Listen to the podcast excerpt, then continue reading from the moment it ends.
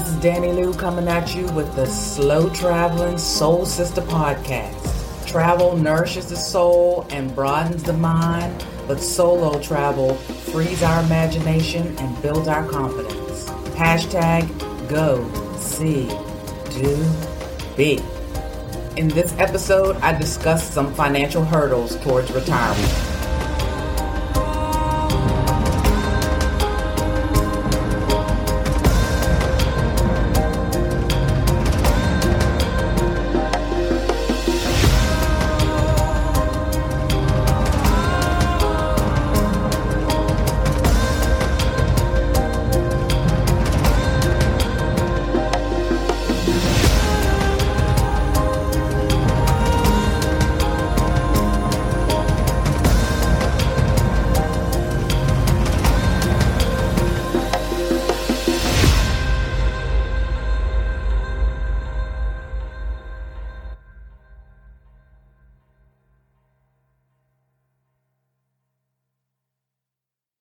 Early in my adulthood, I asked God for three things: to see Stevie Wonder in concert, to own my own Mercedes-Benz, and to retire at age 55 and enjoy it for at least 15 years.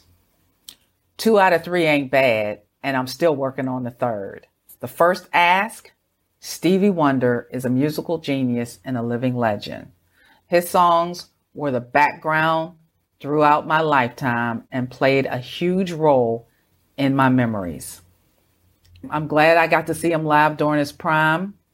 He performed at the Capitol Center just outside of Washington, D.C. I can't remember the exact year, but Stevie was on for hours. It was like a tribute to himself, and I enjoyed every last minute of it. The second ask: I never owned a Mercedes-Benz, but that dream has passed on like so many other material dreams of my youth. It's stuff. It's part of the American dream BS, right alongside with keeping up with the Joneses. It's utter nonsense, and it does nothing to improve you in God's eyes. My third ask: a childhood friend's mom, whom I adored, passed on way before her time. I knew that she worked hard towards her retirement, but she never saw it. And from age 21, my hope was formed to retire at age 55 and enjoy it at least until I turned 70. At 21, though, of course, I didn't know how it would all work out. Because I grew up in the hood, we lived in survival mode and knew nothing about long-term anything. But at one point, I stopped wearing my earnings on my back and started putting it in a bank or in investments. That is another confidence booster. When you can see your money grow and you make the determined effort not to touch it, even in emergencies. Example number one: my old boss, who was a dear, dear friend and mentor, wanted to start an investment club. Too many of my coworkers didn't see the value in it, but I did. I had plans, long term. It was an interesting time, and I learned a lot. I learned even more when I became the treasurer of this investment club, because I learned how other people spend their money. It was frustrating that some people, as soon as they saw the quarterly statements, suddenly needed new tires on their truck and withdrew their money faster than I could say GMC Denali.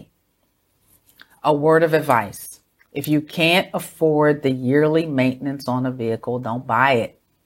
I had too many friends and coworkers who purchased Benzes and Beamers for status and would skip meals, skip fun, or borrow money just so they could afford the yearly maintenance.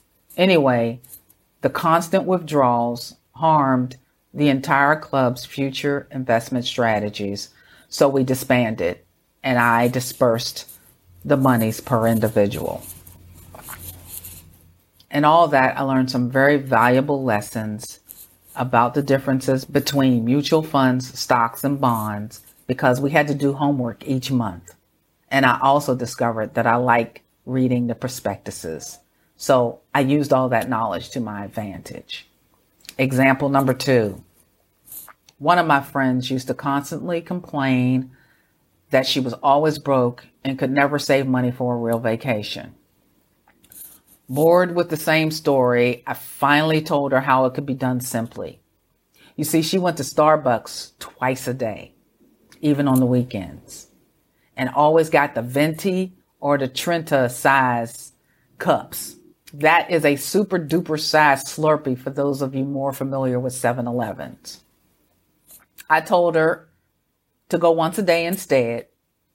We had free coffee at work, and to let me hold the money for the second cup. Even way back in 2001, I held about $100 a month in escrow for her. So at the end of 12 months, I handed her a check for more than $1,200. And when she realized how much she was actually spending on just one cup of coffee a day, she nearly fell out of her chair. Lesson learned. Now, of course, there were things that even I wasn't willing to give up, like getting my hair done every 2 weeks. But all the other stuff, that was not so important. So I stopped spending money on them. I dug deep into the soil and planted my finances in fertile ground. The roots took hold and the tree grew over the years. And yes, I did retire at age 55. And now I'm currently living comfortably on my past strategies and investments. You can't call yourself a queen if you've never ruled. That means sometimes throwing down the gauntlet and demanding a put up or shut up resolution from yourself and from others. So, what are you doing today to save money and secure your future? Having a plan and sticking to it also adds to your confidence. Thanks for tuning in. In the next episode, I talk about the vacation where I decided to retire overseas. If you haven't already done so, please subscribe to the Slow Traveling Soul Sister podcast and remember to share it with anyone you think who might benefit from it. Thank you. The Slow Traveling Soul Sister podcast is sponsored and hosted by Selfish Me Travel.